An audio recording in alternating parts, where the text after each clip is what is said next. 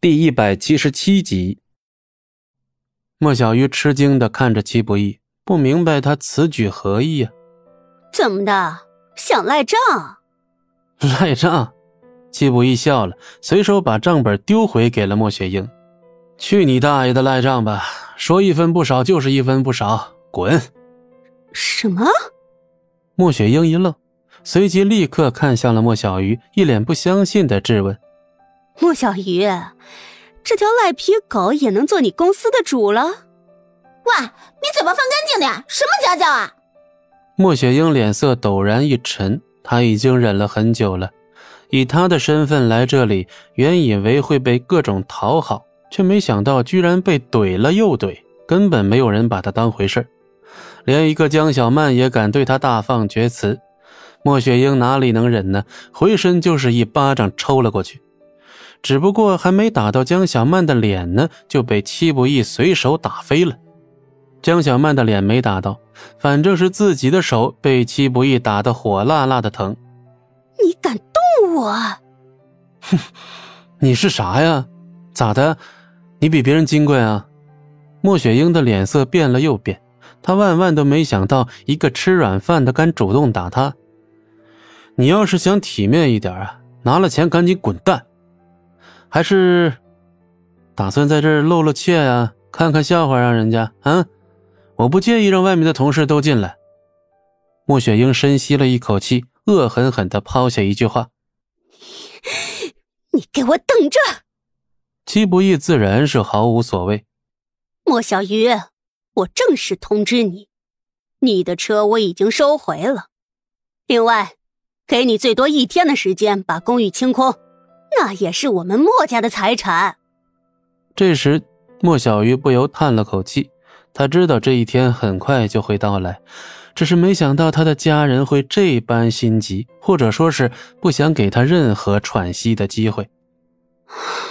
这下我们不光资金吃紧，还得无家可归了。小鱼姐，我那儿还有个房间，不如你先搬到我那边去吧。莫小鱼很是感激的冲着江小曼露出了一丝微笑，但还是轻轻的摇了摇头。谢谢你，小曼，但还是不麻烦你了，我自己想办法吧。江小曼闻言却是一脸困惑的歪着脑袋。嗯，怎么了嘛？难道一间房不够吗？还是说你们俩不太方便啊？江小曼直来直去的性子。问的莫小鱼顿时面红耳赤，埋怨的瞪了七不义一眼。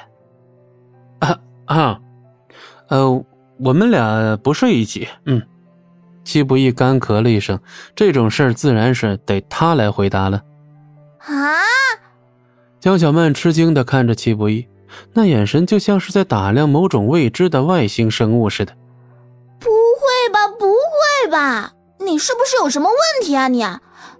没想到你居然是中看不中用啊！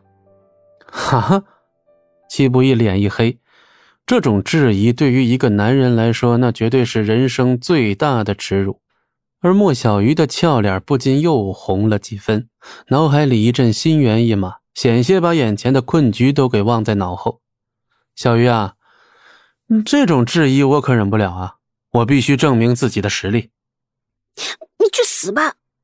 莫小鱼脸颊绯红的瞪了戚不义一眼，就算他未经人事，那没见过猪肉总见过猪跑吧，自然明白其中的意思。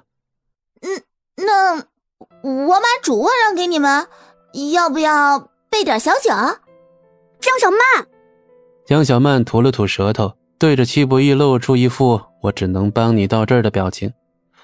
戚不义也是无奈的挠了挠头，要不是江小曼这么一说，他都快忘了自己正在跟一个美若天仙的女人同居呢。哎，似乎有点道理啊。戚不义摸着下巴，重新打量起了莫小鱼。闭嘴！莫小鱼立刻避开戚不义的目光，脸红的好像快滴出血来似的。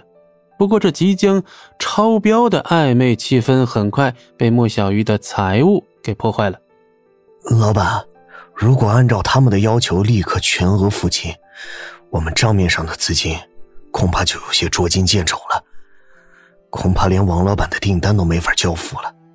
莫小鱼黛眉紧蹙的点了点头。财务犹豫了一下，但还是开口问道：“老板，您看能不能商量一下分期支付？这样我们也能留点周转的余地。否则，我是真没办法了。”分期？